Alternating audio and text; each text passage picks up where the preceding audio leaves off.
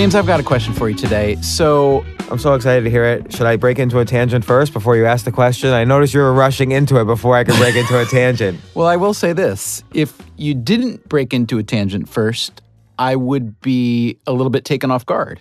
Uh, because that's usually what you do. So here, why don't we do this? Why don't I start again, and we'll just see where it goes. Okay. Hey, James, I got a question for you today. Go so for it it. goes. Oh, now I don't know what to do. I didn't actually have a question. I was bluffing. I was waiting on your tangent. You No, didn't have. I'm- a- I'm James, just- I got a question for you today. Yes. Seriously. So earlier we talked a little bit about Festivus, the great, um, the great invented holiday, and um, Festivus includes an, a public airing of grievances. And uh, we we said we'd get to that later, and here we are. It's later in the new year now. And so I just wanted to ask you my question of the day is James, what are some things that really bother you that you wish didn't bother you? Some grievances you have that you really wish or think or would have thought you would get beyond? Let me see. Uh, a few months ago, my wife left me and f- went left the country. Lives in Argentina now permanently, and so that's a grievance I'm still That's a working grievance. through. That's a grievance. and it's a somewhat painful grievance but you know i think it's important to focus on friendships which i've been doing that's actually been like something that's totally saved my life in the past few months being creative every you day. notice I let you win at backgammon today. I know thank you very much i'm very grateful for that I actually didn't. In fact, at the beginning of our match, what did I say to you?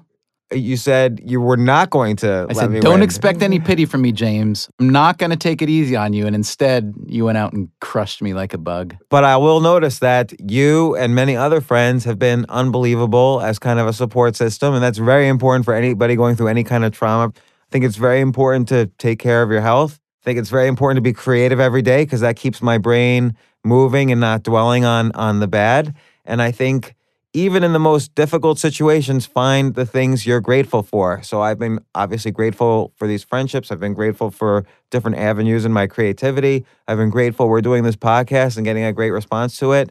So these are the things that, although I've been grieving, I've also been trying to be so-called anti-fragile to become come back stronger. And these techniques have been great for me coming back stronger. So that is a major league grievance. Yes, Right? And I'm Your not even saying like why it's happened, but it's no, just happened. right? But no, that's. uh So I have to say that when I asked you the question, I wasn't expecting the top shelf grievance. Well, I'm always honest. So you no, should you have are. expected No, and the that's top one shelf of, and grievance. that's one of many things we love about you. Uh, but I guess when I think of the word grievance, to me it connotes something that we whatever whine, complain about, grieve. Oh, that cab, doesn't. cab drivers raise their rates this month. That- I'm upset about that. did they really? No. something that we complain about that doesn't necessarily warrant, you know, more like a pet peeve, I guess I'm thinking, or something that gets you bent out of shape, out of proportion to the to the actual infraction. I have to say, nothing in the world really bothers me other than like something traumatic. Hmm. Like what? What could be a pet peeve that honestly bothers you? Like I guess that's just see. I think I have. I think I and most people have a lot, but I think it's true. I think you are a little bit uh, either super or subnatural in that way. You know what I do? I practice. So the other day, I went to the corner of Prince Street between Lafayette and Crosby, and I lay down on the ground and pretended to be homeless and asked for people for money as they passed. And I think if you practice doing stuff like that, not that I was homeless or could even equate or even understand what it really means, but I think if you just do stuff from like that, like look at the world from different angles, it sort of helps with with other things. Now, why'd you do that? I- it was warm out, and I wanted to be outside, but I was really tired. But you can be outside without pretending to be homeless. Well, I wasn't really pretending to be homeless. I was just tired. So I were decided. you were you asking for money? yeah, I was asking for money. Well, that's kind of pretending to be homeless. Well, nobody gave me any money, so It doesn't mean you weren't trying. It just means you were bad at it. Mo- it's true. Uh, I think one homeless person was f- trying to fish through their pockets to find me money, but didn't come up with anything. But I really just wanted to sleep. I was tired. Why'd you want to sleep outside? It was warm, so I felt like being outside and seeing people. And you know, did- here's the thing: I've been missing seeing people, so I wanted to be outside and see people. But I was also so tired, I wanted to fall asleep. And what happened I slept for a while. On the street? Yeah. On, the sidewalk, lying all the way down. Would you? I have photographs if you want What'd you see. put your head on? Did you have a pillow? No, I had my arms. I put my put them on my arms. You were lying on your stomach with your arms on your Yeah. with your head on your arms. Yeah. Wow. And then I took some pictures too. How'd you take pictures while you were lying there? You took selfies? No, I took I just like there was a fire hydrant right next to me, and I took pictures. Like I just held the camera up and This is a whole escapade. yeah. It's interesting though to do things like that that are like outside of your comfort zone. So that was outside of my comfort zone. I noticed that today when we were playing backgammon in a restaurant, you started yelling at the top of your lungs. Well, just well, once. I really needed double sixes to to win. You did need double sixes, but at lost. the top of your lungs, you shout double sixes in a restaurant full of people, and they they definitely all turned around and looked at us. I think it's important, and you were embarrassed. You even I heard you you, you had a reflex. Shh, like you, it was a I'm reflex. sure out of I did. Yeah, sorry I think. I think it's important to dare yourself to to do something new every day, to take yourself out of the comfort zone, to I be ag- scared a little bit each I day. I agree generally, but I also think that it's a, it's a nice thing, and generally a good thing, to not bother other people in public. I don't know if uh, you think I was bothering them. I feel bad about that now. Let me put it this way: if we if I was talking today to one of those people who I none of whom I knew, and I said, "What's your grievance?" You know, today's the airing of grievances. They would have said, "Oh, That guy. people who shout in restaurants." Who does I'm he trying- think he is? Who does he think he is? Asking for double sixes of all like things. we were trying to eat soup. he was yelling double sixes. You know, speaking of you and homeless, pretending to be homeless for a little while, I've noticed that on the Upper West Side where I live, there has been reportedly an increase in the homeless population in New York over these last several years, which some people have made a lot of hay out of for a variety of reasons. One of which being that our current mayor, the mayor of the last few years, Bill de Blasio, is a rather liberal progressive mayor.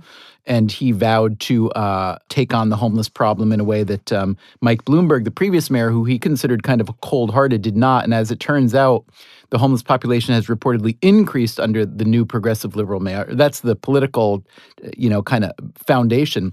But there do seem, at least by my anecdotal observations, to be a lot more homeless on the Upper West Side than I've seen in the last several years. But one thing I've noticed since I started looking at them, So they so- all look like me. they don't look that different, except they're even younger than you. They're pretty well kept. And they're always doing something behind their cardboard sign that asks for money. They're usually either doing Sudoku or a crossword puzzle or reading. Or the other day, I saw a guy uh, texting on his smartphone. What do you think that is? Because I think it's mo- that- just to add, most homeless people at some point in their lives had, let's say, a major schizophrenic or bipolar episode. So Mhm. there's a lot of evidence of that. And whatever happened is that kind of burned them away from their family and friends and institutions. And so they have they have no sense. They they had nowhere to go, and so they ended up homeless. Yeah, I, I think the uh, incidence of mental health and or alcohol drug abuse among the homeless is extraordinarily high. I think that we know, but you know, the more I tr- have tried over the years to find out about this, like who the homeless really are. Not actually, what I was looking into was who panhandlers really are, because there's often a big distinction between panhandlers and homeless. But we assume that most panhandlers are homeless. As it turns out, what I think is happening is that if you can find a neighborhood, kind of like the Upper West Side of Manhattan, that is very, there's a lot of density, there's a lot of wealth, a lot of opportunity for people to ask for money. I think it's basically um, a way to make some money for people who don't have any other easy way to make money. So if I'm 24 years old, maybe I graduated college, maybe I didn't, maybe I went to a little college, maybe I did, maybe I had a job and I, maybe I didn't. I could see going out and setting up shop for the day and doing Sudoku for six or eight hours with a sign. And if I get 60, 80, 100 bucks, which I think is very easy to do in New York, then that's a lot better than doing Sudoku at home on my mom's couch. That's a good point. I think it's worthy to walk around and ask each one how much they're making although but they might lie. I've actually um, just started to pull the trigger on that very project. Although, you know, I've seen people do that kind of project before, and it is really hard to do well because this is one of those realms in which the good data, the data you really want, are very hard to come by. I'll tell you, like, they want to get paid to talk to you. So, because I've also tried this project and it's hard to get real information. Forgetting about the fact that they might also be mentally ill, it's hard to get real information out of people who their job is to figure out how to get money from you, anybody who approaches them. So, there's no reliable information there. For better or for worse, I'm not criticizing homeless people for not. Mhm. Why should they give you the real information? But uh, uh, I think you. Can, I think it's a hard project to do unless you just sit there and watch.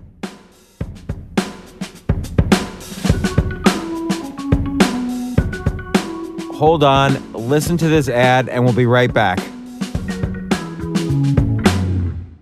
QOD fans, March Madness is almost underway. You're probably scrambling to figure out which teams are good this year, and yet, we all know Susan from the office is going to randomly fill out her bracket and beat you anyhow. What you really should be doing, and this is important to me, I cut myself shaving all the time, like almost every other day. So, what you really should be doing is figuring out how to get a good clean shave at an affordable price. And by the way, if you like Cinderella stories, a startup by the name of Harry's is taking on the razor giants and winning guys over left and right. Finally, Harry's has given me a razor blade where I'm not cutting myself, so I definitely recommend using them. Their blades are super sharp and provide a close, comfortable shave that makes you look great. I'm going to tell you a quick story. One time I was meeting with a billionaire investor. I had just cut myself shaving, and he had to hold the napkin on my face to absorb all the blood while I was pitching him. No longer will I have to do that with Harry's razor blades. Over 1 million guys have already made the switch, and thousands more switch every day. Why pay $32 for an eight pack of blades when you get them for one half the price at Harry's.com?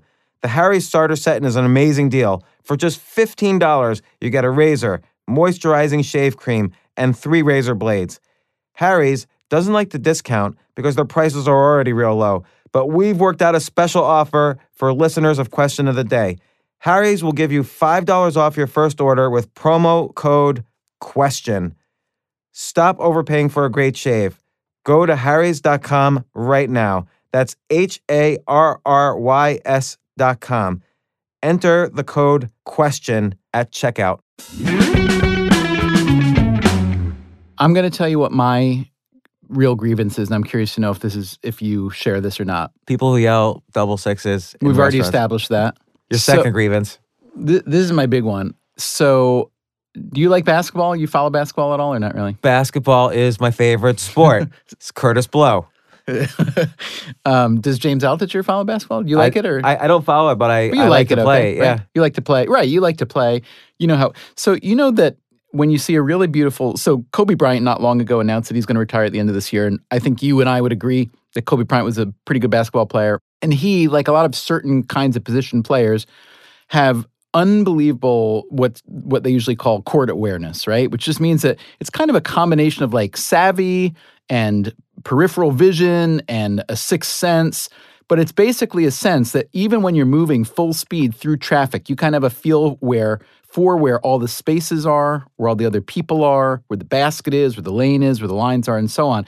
And to me, I think Let me ask you: Do you think that's what separates a guy like Kobe Bryant from, let's say, the next tier of basketball players? They might not have the same court sense. No, I do not. Because I think court awareness is a fantastically valuable tool, but being able to shoot really, really well, um, I would argue is a much more valuable tool. So I, I don't know. It'd be a really fun research project for somebody to try to work on. The hardest part, however, would be to measure court awareness. Well, well, you can stop them mid game and ask where everybody is, and just keep well, you could, but uh, yeah, not so. But there are those who've been working on technology in shoes and in the floor to measure every player's movement um, on the whole court, and and this is getting there. So when I first uh, encountered this a few years ago with a guy who was the analytics guy for the Celtics, he was trying to bring a kind of moneyball approach, which was common in baseball then to to basketball for, and with the Celtics.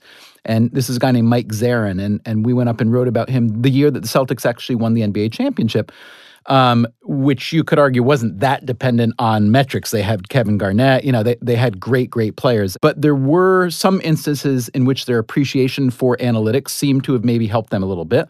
But furthermore, they were trying to push the envelope, although, sorry to be tangential, you know, how people always say push the envelope? Yes. And you know what it means, right? yes. But that's not the phrase.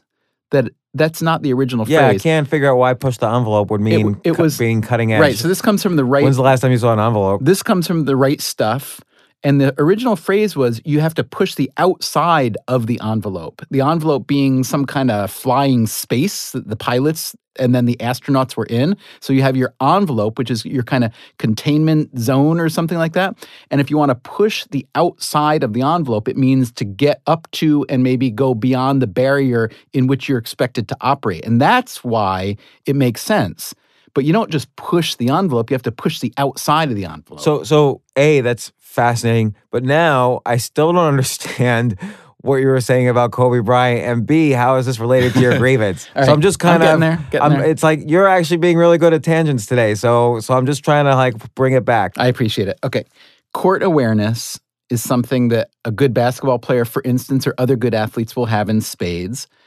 And it's something that I really appreciate when anybody has in any situation, which is to say that when you're dealing with other people, if they don't have a kind of an appreciation for the setting that they're operating in, for the people and the kind of people that they're around, and for the kind of behaviors that are, you know, acceptable and not. It's not so much about the the rules of the place you're in. It's just like an understanding that you are one person, perhaps in a bunch of people, and that everything doesn't revolve around you. And that Are, are you still criticizing my double sixes I'm yelling? totally not talking about you anymore. I All promise. I'm not talking about I you was about anymore. to feel no, because I feel like you're a pretty considerate guy. You don't you don't make a you don't stand. But but you know how there are people who just don't have a court awareness in their everyday life that they they'll be in an environment and they'll operate as though that environment was built just to suit them. I do, and I think that happens in all areas of life. It's like a, a huge sense of entitlement. Might happen in your work life. Might happen in your relationships. Might happen in you know random social situations like a party or whatever. But uh, I do. So that's my grievance. My grie- what's this, what's your specific example of that? oh Like that you grieve. I would say it's whenever I'm with someone, and and look, I'm not saying I'm unguilty of this. Rather than talk about the grievance, to me, the prescription is greater self awareness. So to me, one of the most human traits that humans have, and one of the most beneficial traits that humans have, is the ability to be really self aware and to self regulate. And that is something that I, you know, when I hear people, whether it's in a political debate or just a bunch of people sitting around talking, when they will say or do things that they've given almost no thought as to how it might be received by anyone else, that to me betrays a kind of lack of self awareness that I think is really a drag and it creates friction and partisanship and lack of productivity, lack of collegiality, lack of cooperation, and so on. Uh, I agree with that. It's almost like advising people to take a step back on their opinions before freely expressing them. Oh, that's so them. stupid. Oh, you mean like. Oh, yeah. That's a good idea, James. Different day, same question based podcast. What do we solve next time? Stay tuned. Hey, how's it going? This is Chris Gethard. Hey, Chris Gethard. I'm anonymous. Hey, Earwolf listeners. My new show is called Beautiful Stories from Anonymous People. Every week, I open the phone line to one anonymous caller, and I can't hang up first, no matter what happens. It's going to surprise you. I could catch this train. You're going to jump on that train. Yeah, I think I'm gonna try and stay on the call. I don't know how much time we have. Ooh, I would love that. Move you. I would rather go out having done something or try to do something really great. Make you laugh. I also sing about poop. I love to sing about poop. It's Beautiful Anonymous. One phone call, one hour, no names, no holds barred. Listen on earwolf.com, iTunes, or your favorite podcasting app.